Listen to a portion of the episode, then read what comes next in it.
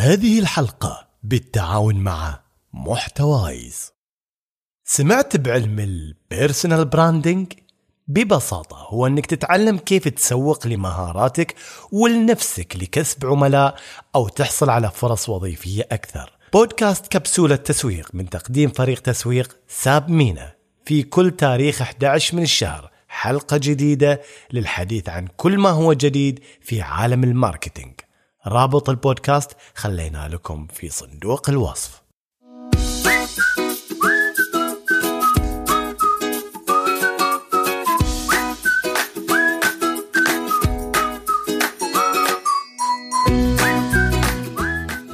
صباح الخير مستمعيني الأعزاء ويا هلا وسهلا فيكم في حلقة جديدة من بودكاستكم المفضل واللي يعطيكم الطاقة الإيجابية اللي تحتاجوها وانتو تبدأوا يومكم. معكم أنا أحمد قريش مقدم البودكاست واللي صار ما يستغني عنكم وعن دعمكم وتشجيعكم مثل ما أنتم بعد ما تستغنوا عن بودكاست الجميل اليوم راح يكون موضوعنا الجميل ويلامس الجميع. راح يكون موضوعنا عن كلمة تكاد تكون صعبة على البعض ولكنها سهلة عند البعض الآخر. كلمة آسف.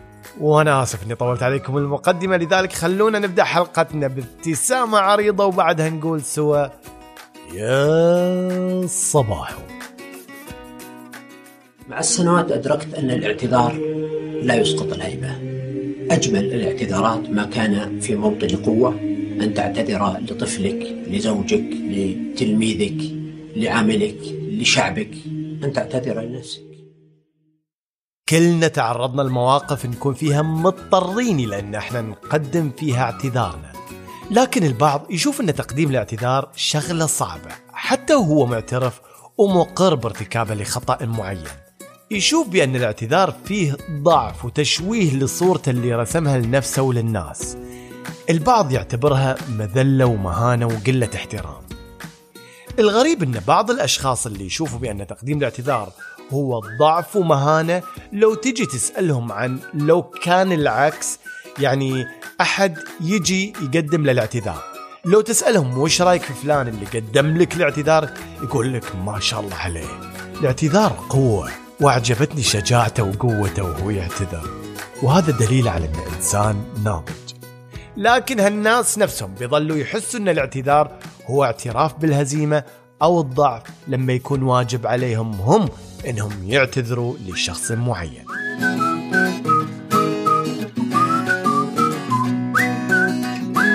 السبب الثاني اللي يخلي بعض الناس تمتنع عن الاعتذار مو لأنهم مثلا وقحين أو فيهم قسوة لكن لأنهم يمكن مو جزء من شخصياتهم إنهم يعتذروا وبعض الأحيان يلاقوا صعوبة في إنهم يميزوا الحالات اللي تتطلب فيها الاعتذار أو إنهم ما يقدروا أهمية وقيمه الاعتذار خصوصا لأحبائهم.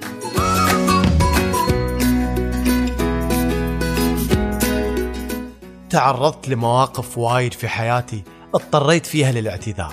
اعتذرت لصديقي، اعتذرت لزوجتي، لبنتي، لأحبائي وفي كل مرة كنت أعتذر فيها على قولة أهلنا يطيح الحطب، يعني خلاص حتى الغضب يختفي تتصافى النفوس وترجع المياه لمجاريها خصوصا لما يكون الاعتذار صادق ومعبر عن الندم الحقيقي على الإساءة اللي بدرت مني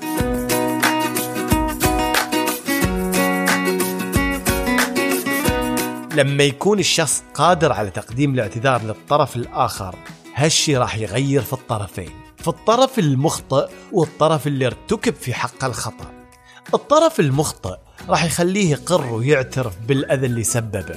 وهالشي ممكن يخليه يتعلم إنه ما يكرر هالشي مرة ثانية. والطرف اللي ارتكب في حق الخطأ راح يعرف بأن الغضب مو حل صحيح لحل المشاكل وبأن عليه أنه يتسامح ويعذر. لكن للأسف مو هذا اللي يحصل دائما بل أنه أحيانا يكون هالشي نادر. لكن هل تتفقوا معاي بأن الاعتذار أو كلمة أنا آسف صرنا نستخدمها بشكل خاطئ أحيانا. أحيانا نستخدم كلمة آسف بصورة سطحية وكأنها اعتذار لكن في حقيقة الأمر هي قناع لمشاعر ثانية. مثلا الشخص اللي يعتذر بصورة روتينية وتلقائية لما ما يكون في إساءة أصلا.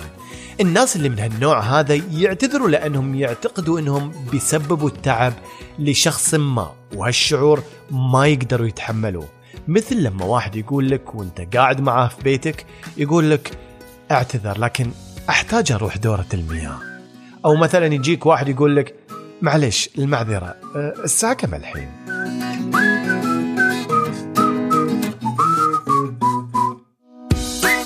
يقول ريتشارد جويلسون وهو معالج نفسي يقول لاحظت أن واحدة من المريضات دايم تعتذر على سلوكيات ما تعتبر مسيئة لأنها كانت تعتقد أنها تثقل على الشخص الآخر. ولما حاول يستكشف السبب أثناء العلاج لقى أن اعتذارها المستمر كان بسبب اعتقاد لازمها طول حياتها وهو أنها كانت حمل على أمها اللي كانت تعاني من الاكتئاب. الأم اللي كانت دايم تقول إنها تعبانة لأنها جابت طفل بعد ما اتخذت قرار إنها ما راح تنجب أكثر من أربع أطفال. هالمريضة أساسا كانت تعتذر طول حياتها لأنها تعتقد إنها مو مرغوب فيها أو مو مرحب فيها. فحبت توري الناس إنها تدري عن هالشي هذا إنها ثقل وحمل على الآخرين وإنها مقدرة لتحمل العالم لها ولتواجده.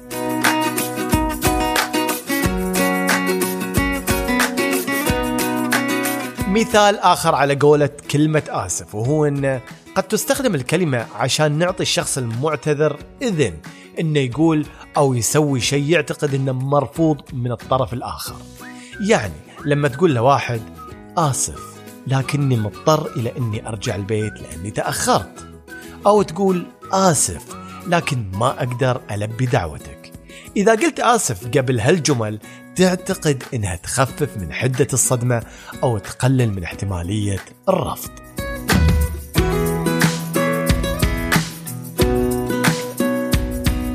من الأمثلة أيضا اللي نلاحظها لما يرن الجوال مثلا وأنت تتعشى مع صاحبك فبدون شعور تلاقي نفسك تقول لصاحبك معلش معذرة لازم أرد على المكالمة. رغم إن أصلا التصرف هذا غير مهذب هو باعتذاره يعتقد بأن الطرف الآخر بيتفهم هالشيء لأنه اعتذر. أتذكر بأن في فترة من فترات بداية حياتي الزوجية كنت واقف مع أحد الأصدقاء وكان يسولف معاي في موضوع جدا مهم. فاتصلت زوجتي وما رفعته. أصلا كان محطوط على الصامت. لأني مؤمن أن هالشخص هذا ما جاي يسولف معاي في هالأمر المهم إلا أنه يبغاني أستمع له بإنصات ما يبغاني أقطع حبل أفكاره. في بداية الأمر كانت زوجتي تتضايق من هالشيء ولكن بعد فترة بدأت تتفهم بأن من المهم أني ما أقطع تواصلي مع الطرف الآخر إلا لو كان الأمر طارئ.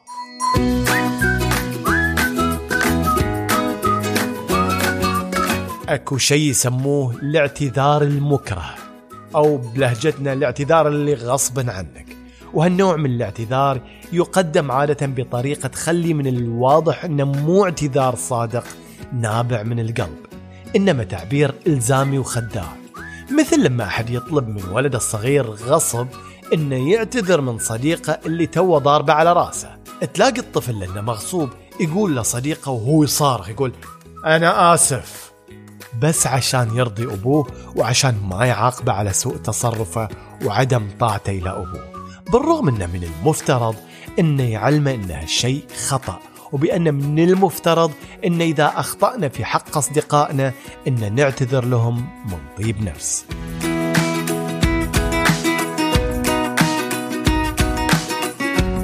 من الأمثلة أيضا على الاعتذار اللي غصب عنه واللي نسمعها دائما في جملة آسف إني خليتك تحس هالإحساس بسبب الكلام اللي قلته. أو أعتذر لو أن في أحد ضايق كلامي أو الشيء اللي سويته.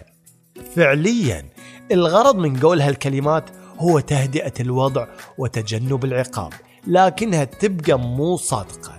يبقى أن الاعتذار هو مجرد مناورة مخطط لها. لأنه يقول أنه آسف لكنه متأكد أن الخطأ من هالأشخاص لأنهم حساسين وايد. وعشان كده هم يحسوا بالإساءة لأبسط وأتفه الأسباب.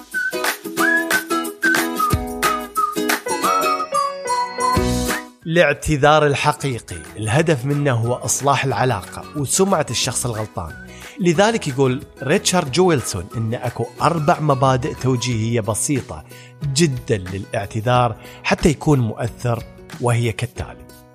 أول شيء إنك لازم تتحمل مسؤولية التأثير السلبي لفعلك عشان يكون اعتذارك صادق وبكذا يتقبل الطرف الآخر.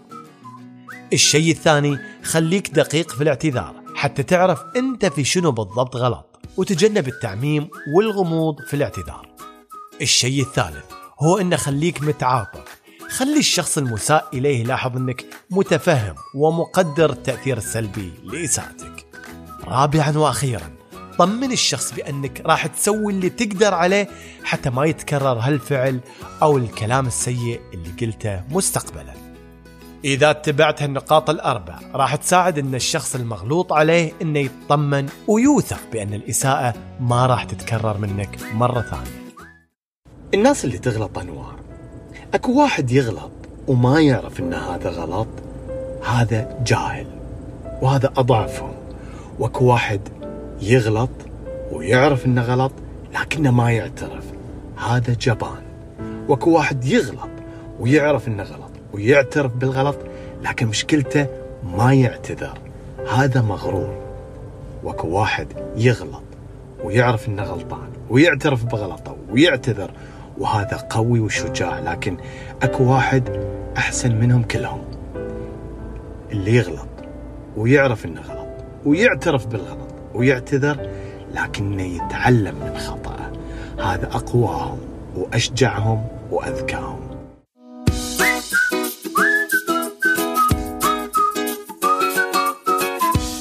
وصلنا لنهاية حلقتنا اللي أتمنى أنها كانت مفيدة وخفيفة.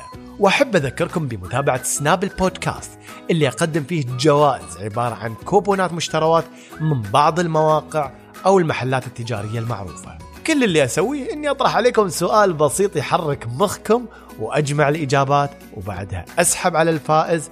مو أسحب عليه يعني ما أعطي الجائزة لا. أسحب أني أختار الفائز وعليه بالعافية. رابط السناب خليته لكم في أسفل الوصف. إذا أعجبتك حلقة هالأسبوع فلا تبخل علينا بالنشر والتقييم ووضع تعليق جميل على بودكاست أبل بودكاست. كل اللي عليك تسويه إنك تدخل على تطبيق اسمه بودكاست على جوالك الآيفون واللي علامته لونها بنفسجي وفيها دوائر وتدور على بودكاست صباحو. وتنزل تحت تقيم البودكاست بالنجوم اللي يستحقها وتحط تعليقك اللطيف. ولا تنسى تضغط على علامة الزائد في أعلى القناة عشان تضيف البودكاست للمفضلة عندك عشان تجيك إشعارات بنزول الحلقات أول بأول. إلى هنا نكون وصلنا لنهاية حلقتنا. أتمنى لكم صباح سعيد ويا صباح.